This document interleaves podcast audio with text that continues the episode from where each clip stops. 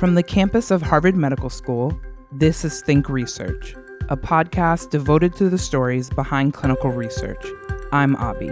And I'm Brendan, and we're your hosts. Think Research is brought to you by Harvard Catalyst, Harvard University's Clinical and Translational Science Center. And by NCATS, the National Center for Advancing Translational Sciences.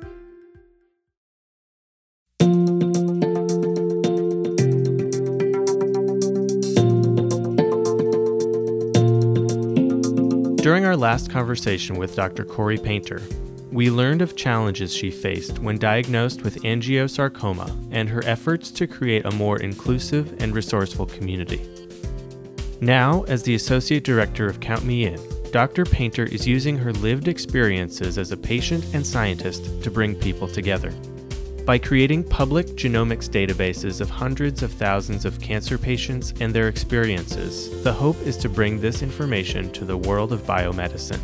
Corrie Painter is the Associate Director of Count Me In and a research scientist at the Broad Institute of MIT and Harvard. Dr. Painter, welcome back. Thank you for joining us. Thanks again for having me. So, um, I want to get into some of the recent work that you've been doing since you last came on the podcast. Um, but for listeners who didn't hear that first episode or maybe didn't hear it recently, um, could you give a little background on the angiosarcoma project and your experience as a cancer survivor and how that led you to start that project? Yeah, happy to. So, I was diagnosed with this incredibly rare cancer called angiosarcoma which is a cancer that starts in the lining of your blood vessels. Only about 300 people per year in the United States get this, so you can imagine how little data and knowledge there is about such a rare disease. When I was diagnosed, I was just about to get my PhD in biomedical sciences with a concentration in biochemistry. So I was already a scientist and actively engaged in trying to think through how could I use my scientific background in order to help people. And at the time, I thought I would do that by studying ALS. But I found this lump in my breast. And when it turned out to be angiosarcoma, and I realized how far we had to go in order to understand anything about this disease, I realized I probably needed to shift my focus and try to see if there was anything I could bring to the table scientifically in order to help other people who were destined to have this have a better path forward than what I had in front of me, which was absolutely nothing. And there was no easy way for me to conceive of how I could forge that path. So I did a postdoc in cancer immunology. I thought maybe that could be a field of study that might converge with my type of cancer. And then I saw this opportunity at the Broad Institute of MIT and Harvard where they needed somebody who had a past just like mine. And there's very few jobs that need a past just like mine, where you, you have to be a cancer patient, you have to understand the world of advocacy, which I did because I started a nonprofit with my friend Lauren Ryan, who is also going through this, and who was a research scientist. And they wanted somebody that had all of this in their background so that they, they could be almost like a Rosetta Stone between patients and scientists, working at that intersection so that they could directly engage and partner with patients in order to conduct very large scale genomics research studies at a pace and speed that's never been done before. And the nonprofit that you started with your friend, that was the angiosarcoma project, right? No, actually, oh, that was that was a whole other adventure that's still going on. It's called Angiosarcoma Awareness Inc. and oh, it's right. um, mm-hmm. it's a nonprofit, five hundred one c three, just based on raising awareness and funds for angiosarcoma research and also travel assistance for angiosarcoma patients. So that's a separate thing. So while I was doing that as kind of a night job, as a day t- as my day job, I was still a scientist. Mm-hmm. And when I saw this opportunity at the Broad Institute, I jumped. And it was through launching several patient partnered projects that I'm happy to talk about and the success that it garnered we were able to roll out a new nonprofit called Count Me In. When you started at the Broad Institute, um, and you were you, you came on to start these patient centered projects? I did, yeah. So they had been really exploring this idea very deeply before they brought me on. The the notion that we live in a moment of time where we have technology, we have drop in the price of sequencing. People are interconnected in social media. They have connections to each other in ways that just are unprecedented. That didn't exist 10, 15 years ago. And if you could just figure out a way to tether all of that together, that you would have very robust science on one side and patient inclusion on the other. And so they had been talking about this for years. Mm-hmm. And they were able to bring on a full time employee to help them kind of conceive of this and help really build it and launch it. And that's that's where i came in. Right. So you were the person who had the scientific background and the personal experience right. to talk to both of those worlds. Yeah exactly. Yep. Great. And so the project that you started um, count me in could you tell us more about that and what the goal of that is? Sure. So we the first project that I was brought in to start was the metastatic breast cancer project, which is still going to this day. And anybody can find it online at mbcproject.org. The project was launched in October of 2015 and to date has over 5,000 women and men who have signed in and said, Count me in. I want to be part of this. We built this project in lockstep with dozens of patients and patient advocates that were willing to talk with us and kind of take a risk in the early days when there was nothing to point to. We had an idea. And the idea was that if we talk with you, somebody that has these experiences, will you guide us and tell us all the things that we should do in order to build a project around your experiences that will allow us to basically come be with you and understand what it's like from your perspective. Include your voice in the data that we're generating, include your face in many instances, and then couple all of that with genomic information and share it with the world so that we can hopefully inspire a lot of other people to take that data, use that data, to their own um, to their own end to generate their own hypotheses to drive their own experiments so that they also can um, publish on it build clinical trials off of it and hopefully accelerate the pace at which research is done so you mentioned the metastatic breast cancer project mm-hmm. and mm-hmm. that as the springboard for yeah. count me in yep and um, as part of count me in you're collecting genomic data you're collecting samples and patient experiences. That's right. So, could you tell us um, how exactly do you acquire that data? And, um, you know, once you you mentioned the MBC.org, MBC MBC Project MBCproject.org. Yeah. So once they go to the website, they click a button that says "Count Me In." Right. Then what happens? So they click the "Count Me In," and it brings them to an a survey, and the survey asks them general information about their experience with the disease. When were they diagnosed with breast cancer? When were they diagnosed with metastatic breast cancer? At any point were they triple negative? At any point did they were they hormone positive or HER2 positive?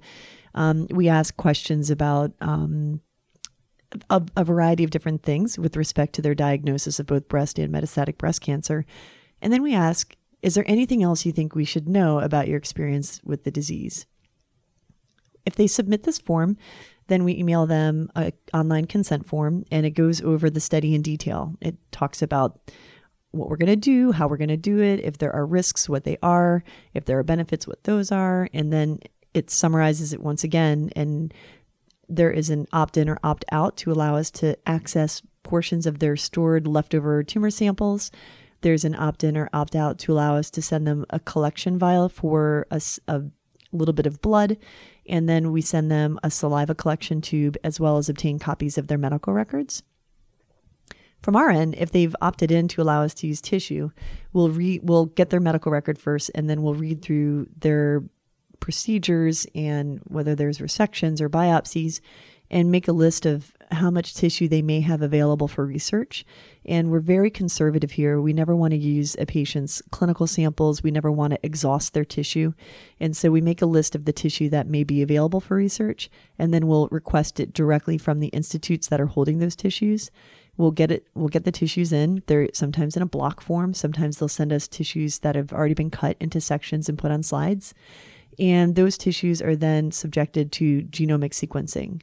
We perform whole exome sequencing on their tumor tissue, as well as the samples that they provided through their saliva, which is their normal or germline DNA. And then we're able to look what are the differences between the DNA that's in their tumor versus the DNA that is in their normal um, in, in their normal sample. and we can do that on a patient level and then aggregate all of that data along with the responses that they provided on their intake survey, as well as information we collect directly out of their medical record. We'll take away all the readily identifiable information. So, for example, instead of having like patient X, you know, with a birth date of December 21st, 1961, it'll everything will be relative to the date of their diagnosis.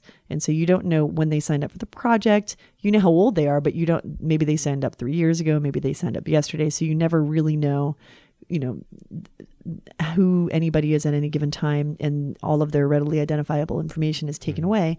But the underlying experiences that they've had with the disease are available. So you can see things like oh this patient who was 61 when he or she were diagnosed was on this particular drug.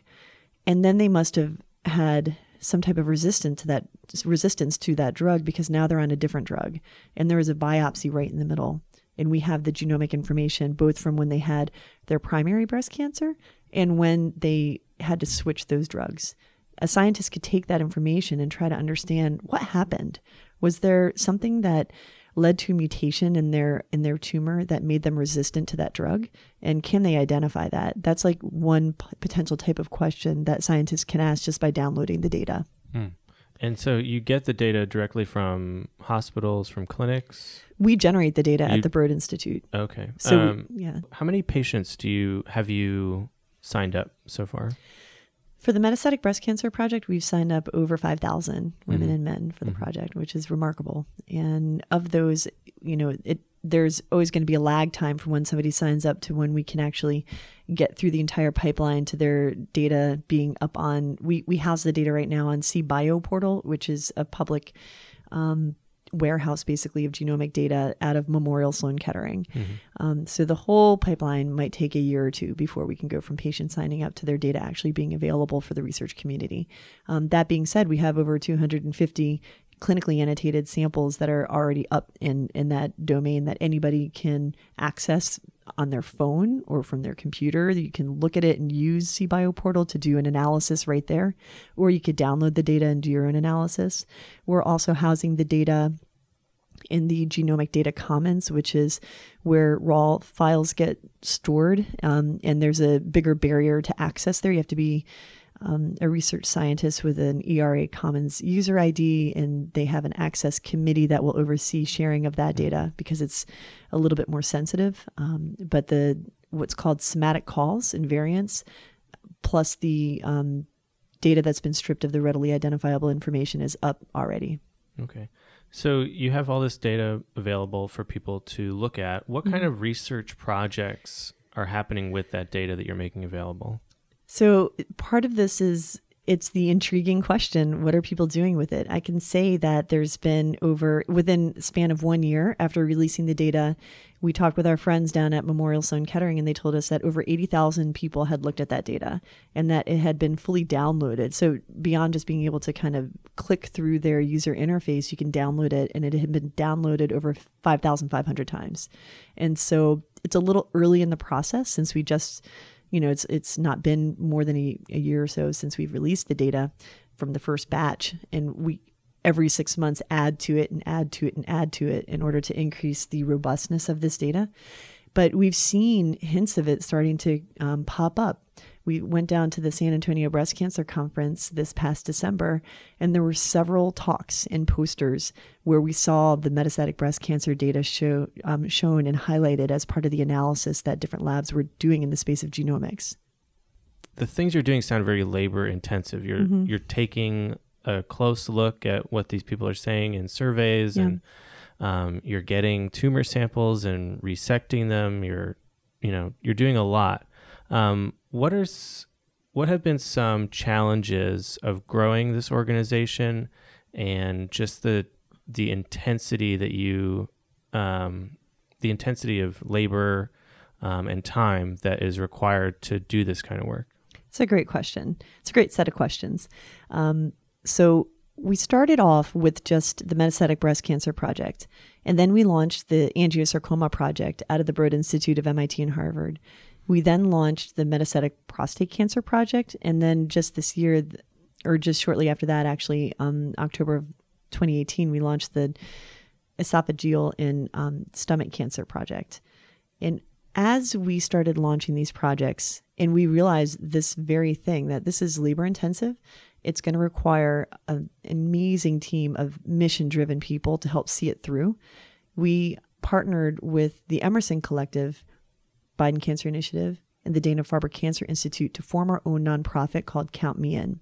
And part of what we're doing is scaling everything, scaling mm-hmm. the ability to build and launch these projects. So instead of having four projects, we want to have maybe over 20 projects. Instead of having having over 6,000 people who have said count me in across these different projects, we want over 100,000 people to say count me in.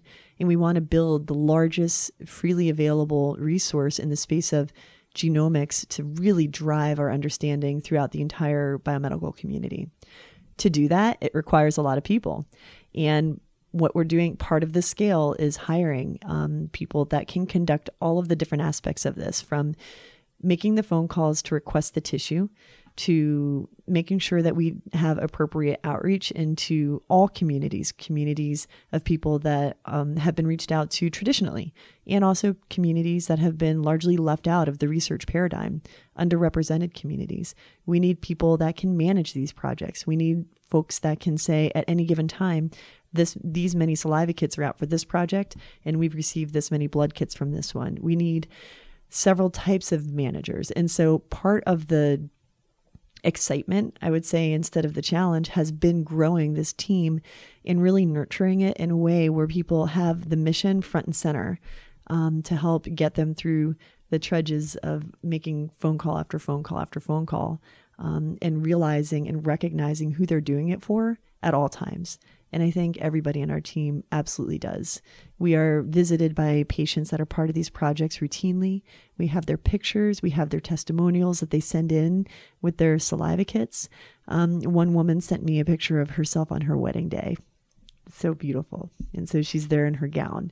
And that's um, hanging up pricelessly, you know, for people to be inspired by daily people have their kids rate pictures, draw pictures on the saliva kits, and the scientists that open them cut the tops of those boxes off and they hang them up on the walls.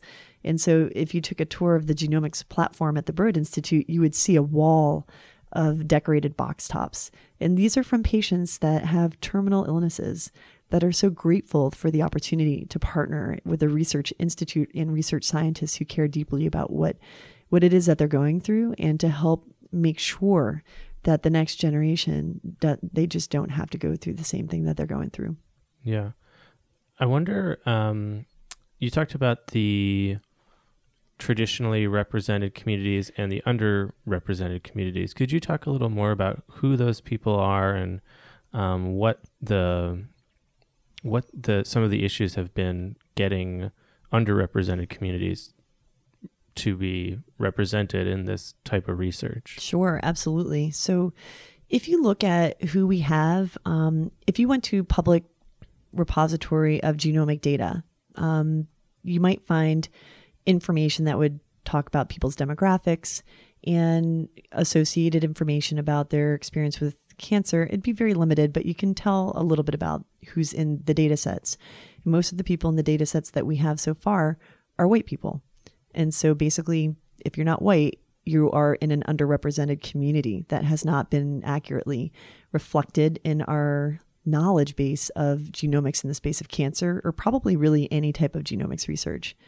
And this has absolutely detrimental impact on across the board. If you don't have people that are like you genomically, then the chances of having a drug developed that might impact you differently are much higher than they are if you are actually part of the genomic landscape of how we understand a disease. There's a lot of reasons I think why we don't have more inclusion, and most of them are can be traced directly to how we have treated people historically in um, our approach to medicine.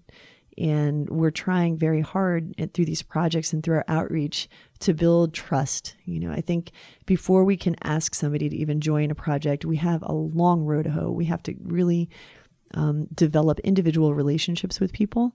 We have to understand where people are coming from. And that takes time and it takes effort. And I think we're just at the beginning. Um, and we're trying very hard to, to build out a team that is both conscientious of this and also really passionate about ensuring that we can listen more than anything else and then learn from what we're hearing and then move forward together. Do you need to do, is there a sense that you need to do more than just offering? Oh, yeah. I mean, like how much, um, how much outreach, active going out into these underrepresented communities have you done or are you thinking of doing? It's a great question. We're just starting to pilot some of these initiatives, but we have we have uh, a woman on our team whose full time job is to think through this very question. Her name is Colleen Nguyen, and she is very passionate about ensuring that she is talking with people who can basically help guide her toward an understanding of who it is she needs to talk with within different communities and then going and setting up conversations with them. She'll set up conversations with folks that are in um, communities of color. She'll set up conversations with folks that are in retirement homes you know, the elderly are often left out of these conversations as well.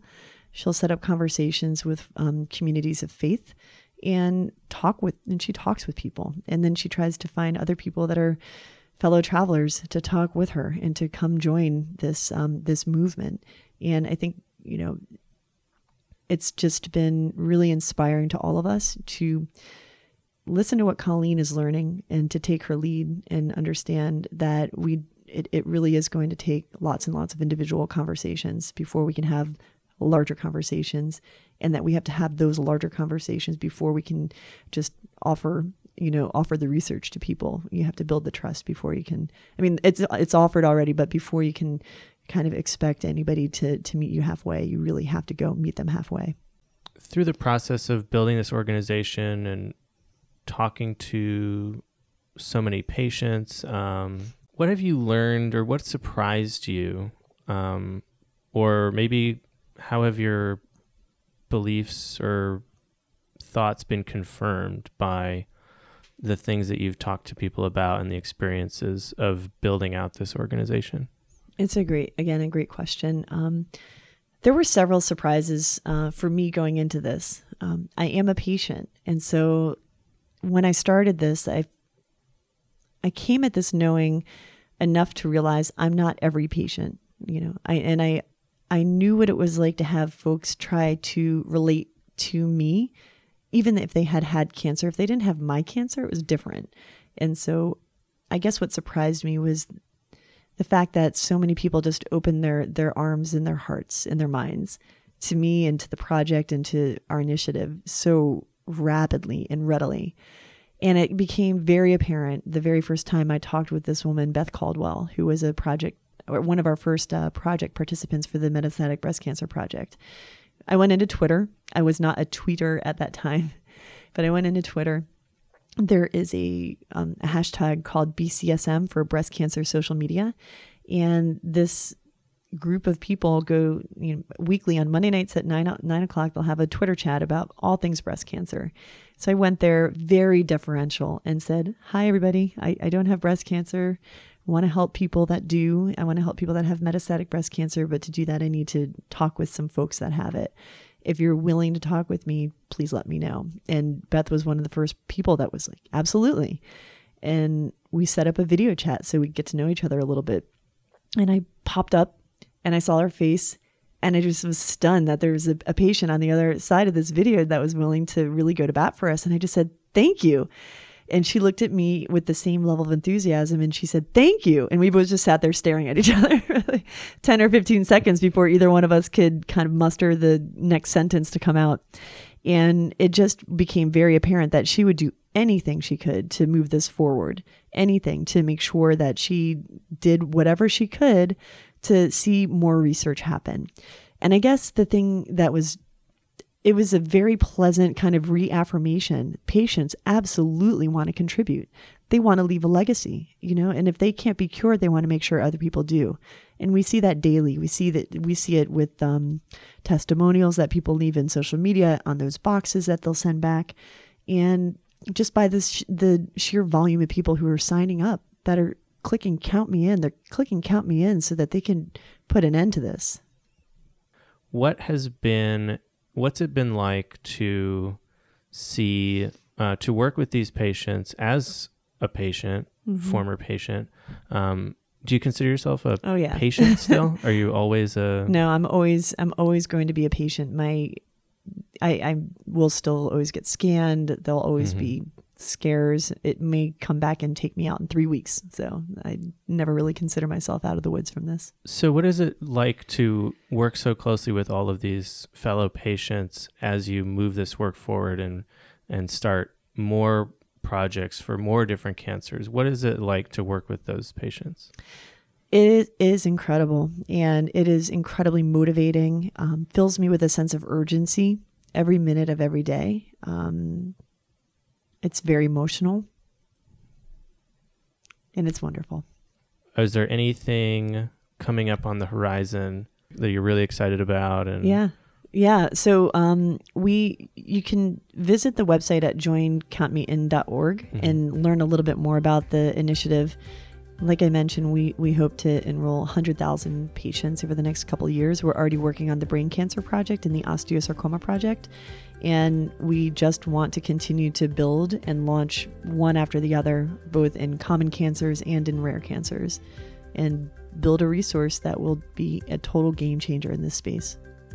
Great. Well, Dr. Painter, it was a pleasure to have this conversation with you. Thank you. Thank you very much.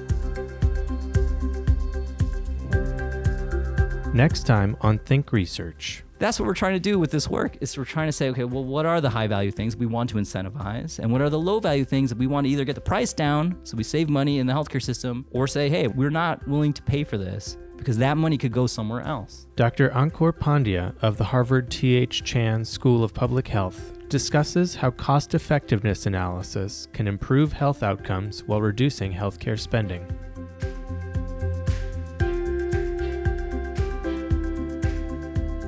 Thank you for listening. If you've enjoyed this podcast, please rate us on iTunes and help us spread the word about the amazing research taking place across the Harvard community. To learn more about the guests on this episode, visit our website, catalyst.harvard.edu slash thinkresearch.